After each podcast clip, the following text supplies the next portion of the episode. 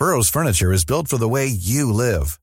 From ensuring easy assembly and disassembly to honoring highly requested new colors for their award-winning seating, they always have their customers in mind. Their modular seating is made out of durable materials to last and grow with you. And with Burrow, you always get fast, free shipping. Get up to 60% off during Burrow's Memorial Day sale at burrow.com slash ACAST. That's burrow.com slash ACAST. burrow.com slash ACAST. It's that time of the year. Your vacation is coming up. You can already hear the beach waves, feel the warm breeze, relax, and think about work. You really, really want it all to work out while you're away. Monday.com gives you and the team that peace of mind. When all work is on one platform and everyone's in sync, things just flow wherever you are. Tap the banner to go to Monday.com.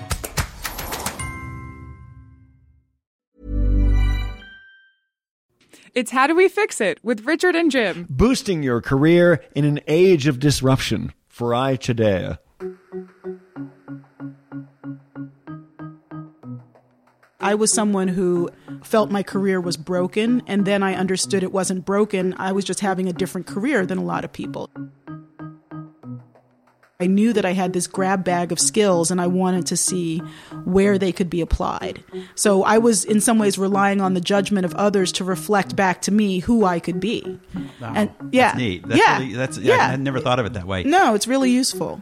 It's basically a relationship. You have a relationship with your work. And figure out what that relationship is and make it as good as you can.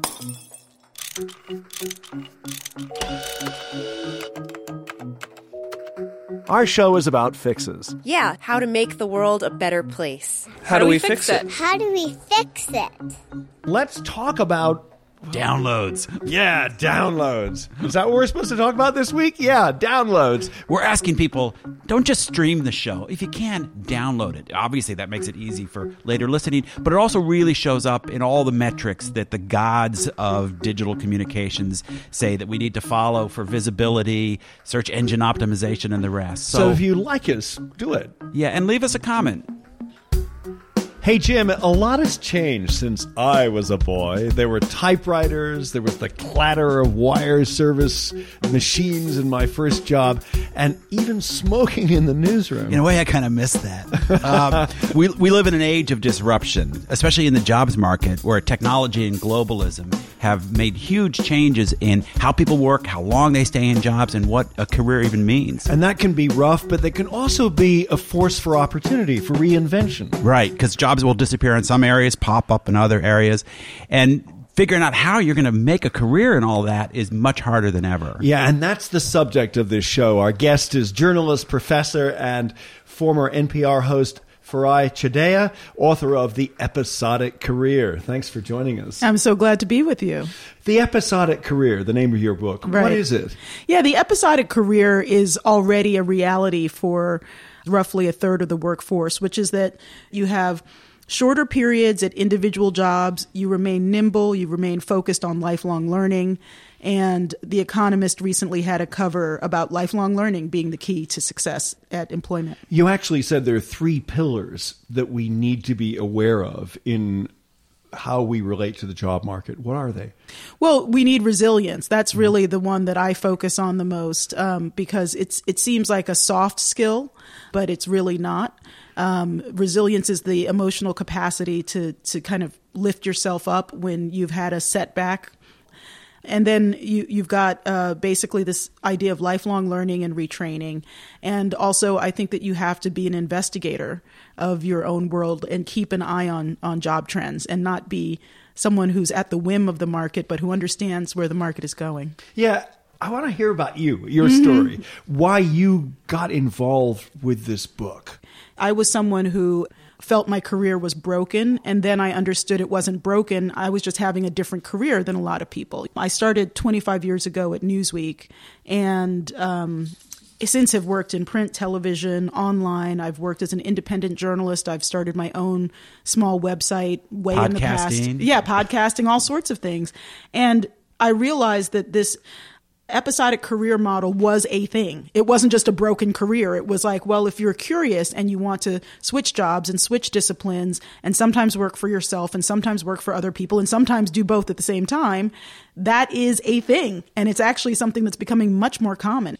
So one thing that I was really struck by in the book is it's the self knowledge part, mm-hmm. and and we don't need to get into the complicated rubrics, but you have a you get a little bit of again. Yeah. You don't you don't think the audio from our from our studio dog is helpful to the ambiance of the show? Well, maybe, perhaps. so, but you talk about self knowledge right. and really figure out what kind of person you are, and without getting into the details of the acronyms, but there are things like are you a, a more cautious person or are you a risk taker? Are you exactly. someone who wants to innovate or are you someone who really enjoys executing getting stuff done? Right. Um, so tell me about how you came up with that.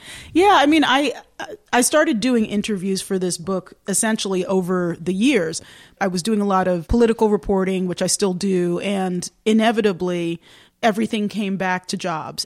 And so i started interviewing all these people and i found certain differences in how, in many cases, very successful people navigated their careers and, and boiled it down to certain principles. So it's this idea of are you trying to do high social impact work or is that a neutral to you. You know, you're not trying to hurt anybody, but you're not trying to change the world. And then I also talk about things like your risk tolerance. Are you more of a solo decision maker? Um, do you innovate or like to wrap things up? Yeah. So, so you think it's really important for us to be self aware? Oh, absolutely. And, and, and also how we fit into the job market, not just in terms of the job we want, but how we relate to other workers. I mean, how we compare to other workers. Yeah. So many people are introverts in professions that require the traits of an extrovert and they're miserable a lot of them. And and that's just one example of i mean like if you're an introvert you could be a used car salesperson but it might be torture every day. If you like torture maybe then it's your perfect job. But but there are many more subtle things than that that really determine whether we find life satisfaction. And and that's why you'll find people at all different salary ranges being tremendously happy with their career or tremendously unhappy. It's not about, you know, your title and your office and, and the money. It's about, are you in the right place? I think that's so true. And we always have a certain type is held up to us as the model. This very extroverted, risk taking, innovator, entrepreneur type. That's good for some people, but even that person needs Yeah. much more cautious people on her team saying, okay, how are we actually going to achieve this? How are we going to execute these plans? Yeah, the innovator ex- executor teams are really common in tech companies, for example. Sometimes you'll have, you know, the visionary leader, innovator, um, possibly a founder of the company, and then you have the executor, who's more like the CTO, the CFO, somebody who makes sure that the trains run on time. Have, have you ever had a job that made you unhappy? Yes, several. But what I've learned is that again, it's a question of fit. So if you believe that you're desperate and you have no other options, you know, sometimes you just got to suck it up. But if you have options, and most of us listening to this podcast are lucky enough to have options, um, then being miserable in a job can be seen as a choice. And I don't say that to be judgmental of other people. I say that from my own experience. And sometimes I stayed too long at places where it wasn't a, a good fit for me. Um, but I think that there there are some very basic things like your biology that will determine whether or not you're good for a job. So at one point I was doing a radio shift where I was going to work, starting work at 4 a.m. and my body couldn't deal with that. And I became a total hot mess. And I really do believe a lot of it was biological that I just wasn't meant to work those hours. Did, did that have something to do with the red velvet cupcake? Oh yes, I, I I developed a strong addiction to sugar, and my favorite was red velvet cupcakes. I mean, it's it's I still do indulge in very good red velvet cake, but I will not eat just any old corner store cupcake. Basically, if you see changes in your behavior, your weight, um, and you also feel that that your job is not um, one that you're suited for, you shouldn't underestimate the stress. And that's one reason why I talk about how it's it's basically a relationship. You have a relationship with your work. And figure out what that relationship is and make it as good as you can. but you think that there are ways where we can combat stress in a creative way. What are a few ideas there? One of the things to do is, first of all, looking at things like if you're in a job, setting some boundaries. So in France, there's a law about electronic communications on work where you can't text people in the middle of the night. I mean, I, think Americans might pass out if we did that here, but the idea is that you can self regulate and you can just tell people. I mean, I have one of my friends who's a, an executive at a finance company says that she trains her staff that they don't communicate after hours except in emergencies.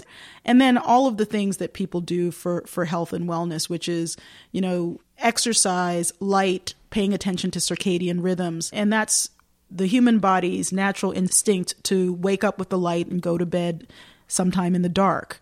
And when you start messing with that, it really puts a stress on your body, but it's just human evolution. And, and when you fight evolution, there's a price to be paid. So some of it is just the physical stuff and the, and the meditation, the mind body stuff. And some of it is optimizing your, your life to minimize stress. Hiring for your small business? If you're not looking for professionals on LinkedIn, you're looking in the wrong place. That's like looking for your car keys in a fish tank. LinkedIn helps you hire professionals you can't find anywhere else, even those who aren't actively searching for a new job but might be open to the perfect role. In a given month, over 70% of LinkedIn users don't even visit other leading job sites. So start looking in the right place. With LinkedIn, you can hire professionals like a professional. Post your free job on linkedin.com slash people today. Burrow's furniture is built for the way you live. From ensuring easy assembly and disassembly to honoring highly requested new colors for their award-winning seating, they always have their customers in mind. Their modular seating is made out of durable materials to last and grow with you. And with Burrow, you always get fast, free shipping. Get up to 60% off during Burrow's Memorial Day sale at burrow.com slash ACAST. That's burrow.com slash ACAST. burrow.com slash ACAST. This is How Do We Fix It? I'm Jim Meigs. I'm Richard Davies. And we're speaking with Farai Chideya, the author of The Episodic Career How to Thrive at Work in an Age of Disruption. So let's talk a little bit about some of the ways that we navigate this new world of work and the episodic career. What are some things people can do to start getting themselves prepared for a life that isn't necessarily going to be just signing on to Procter and Gamble or some big company and staying there? Well, one thing I really recommend people do, and I'm due for one right about now myself, is a skills audit. And so make a list of things that you could do for money and then circle the ones where you think you could really make a living and star the ones that you love doing. And so go after that trifecta first. I love it. It pays well. I can do it. And then, I mean, the most important part is to say to yourself first of all your skills should be evolving so look for opportunities to learn things. But what you are valued for in the marketplace may be different than the things you value most yourself. And that's where your decision making comes in. Like do i work one job for money and another for love? Do i work for money and volunteer for love? Um, you know uh, do I find the job that maybe pays a little bit less than I wanted to, but I'm happy every second of the day? I mean, within reason. So you have to really make sense of what your career map says alongside the needs that America has. What are the economics? Of your area. Maybe there's something you love to do, but it just doesn't really pay well enough to live where you are. Then you have to decide whether to use other skills you have, learn new skills, or move. And I really do believe in being practical. Let's look at searching for a job. Mm-hmm. In the episodic career, you have five to dos, five things you should do when searching for a job. So, among the things that I really advise are using online tools but not being reliant on any one online search yeah, you, system. You, you, you listed a little aside, but at one point you said sometimes people are surprised that outside of tech fields, looking for a job online isn't always as effective as people think Absolutely, because institutions get deluged with candidates it's it's harder than you think. And so one of the things I, I found out, much to my surprise, is that walking the beat works. Um, physically going to where you see help wanted signs and say, when are you hiring? At least you get the jump on it. What are you going to be hiring for? Don't necessarily just think of it as what jobs are available today. Introduce yourself to local businesses and say, let me know. That's how I got my first job. I Oh, walked that's into fantastic. this really cool backpacking outdoor store, literally like six or seven times before I've. And then when they finally said, "Oh, yeah, can you start tomorrow?" Oh my gosh, I love that. That is such a great story. And so just yeah. That was number one and online, One, or was that one number- was online, two walk the beat, and then Okay, good. networking and uh, headhunters. Now, networking. One of the points you made is using your social network, but also considering that maybe it's the outer edge Yeah. of your social network that's more valuable than the people you know best in terms of helping you find a job. Why is that? Yeah, it's really fascinating. So it's it's called loose ties, and there's this idea that within your core social circle, people have a ton of common reference to you know what is happening in society and often come up with the same job leads you could have found on your own. Whereas the people who are a little further out like let's say that you stay in touch with one of your college professors or there's some you know social networking group or business networking group or religious networking group and somebody that you see once a year or twice a year if you start chatting people up they're the ones who have a much broader sense in their own way of what's happening so because they don't share, they don't overlap. yeah, as they much don't overlap as much. Know. Yeah, they're not telling you what you already know, and they're not. And also, sometimes I think that the loose ties perceive who you are differently than you do, and can be more accurate because they're not as invested in your self image of who you are. So you might say, "I'm a so and so and so." It's like, well, don't you also do accounting for the church?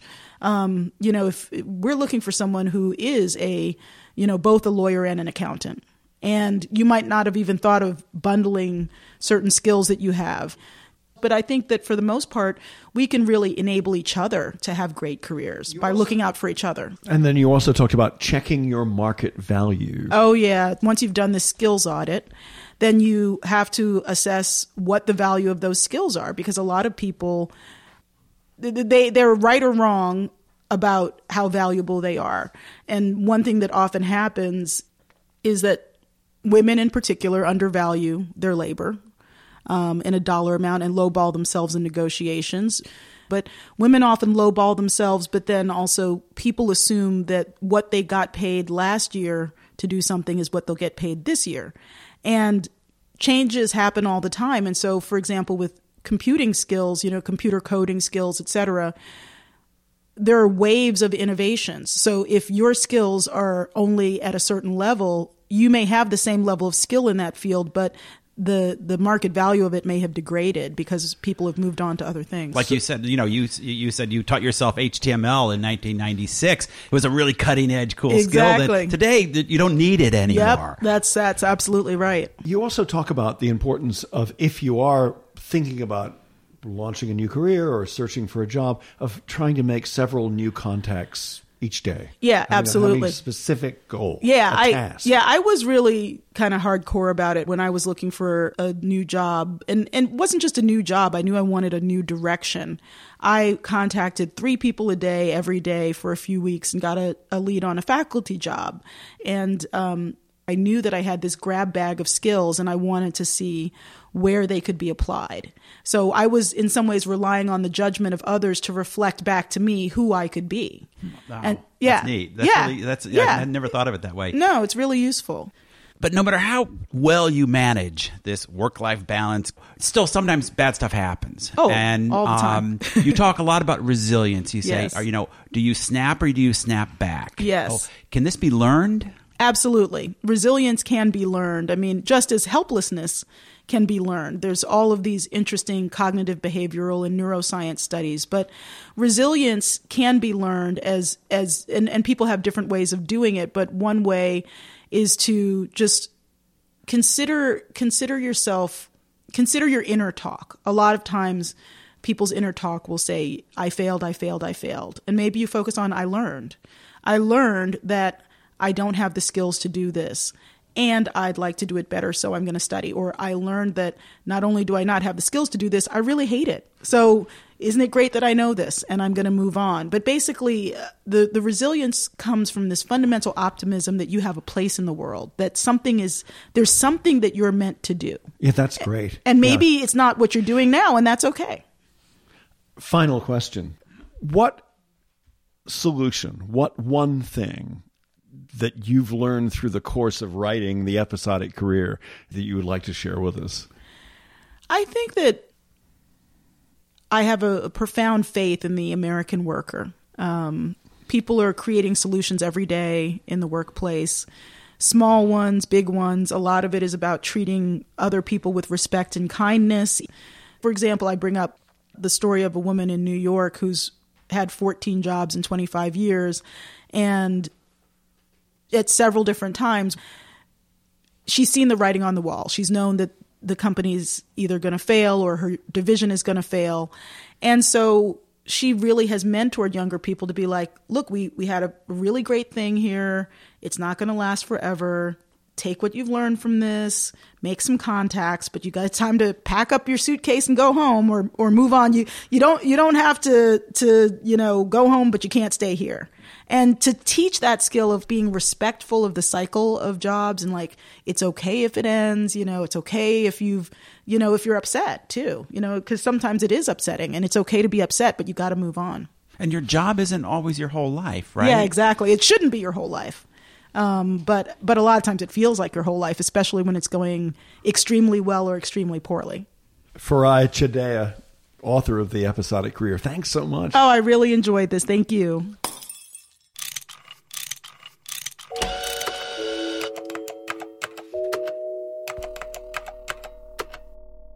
So that was such a fascinating conversation.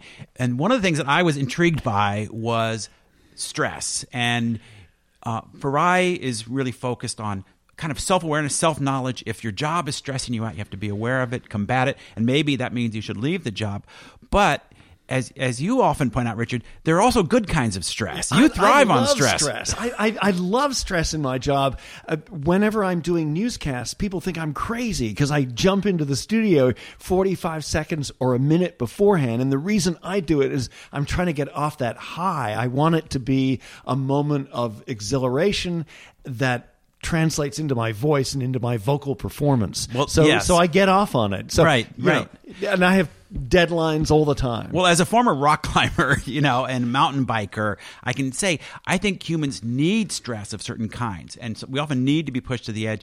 Different people are different, but you need to recognize the difference between bad stress, where you're maybe being held responsible for stuff you can't really control, and good stress, which is the high pressure exhilaration of doing something and know you're doing a good job. One of the points that Farai made that I think is really valuable is listen to your body. Mm-hmm. I mean, if I mean, I could cope with getting up at three thirty in the morning to do my newscaster job in the morning, but a lot of people they can't. And one manifestation of that is they gain a lot of weight, Right. Or their health changes in some way. Right. Listen to your body. Yeah, yeah. Another thing she talked about that I think is really important and is worth spending some time on is this process, and she has a whole way of doing it in the book of categorizing what you like to do. You know, are you a risk taking person? Are you a more conservative person? Are you someone who likes to execute? Or are you, are you more innovative?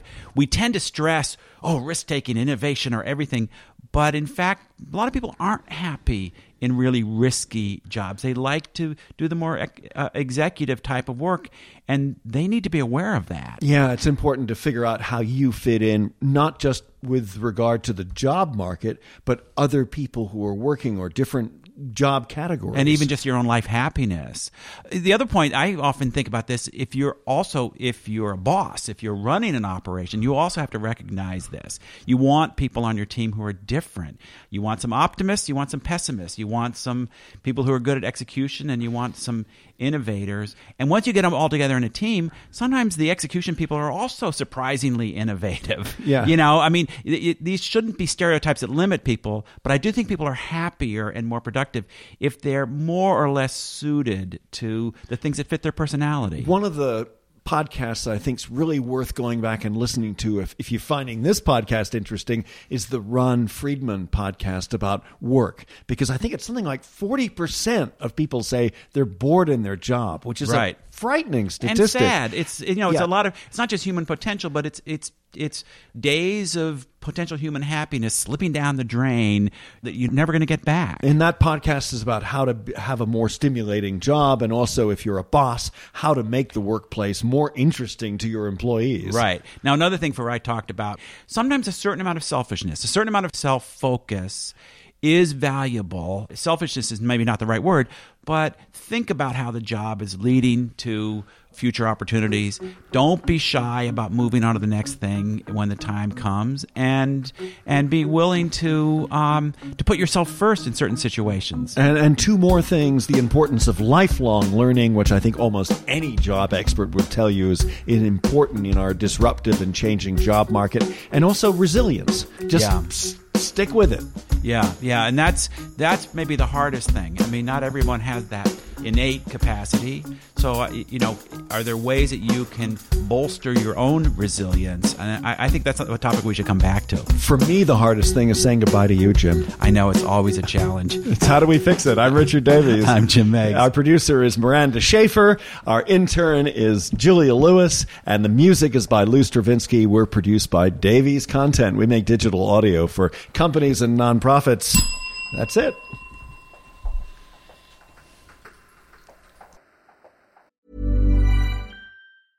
Hey, it's Paige DeSorbo from Giggly Squad. High quality fashion without the price tag. Say hello to Quince.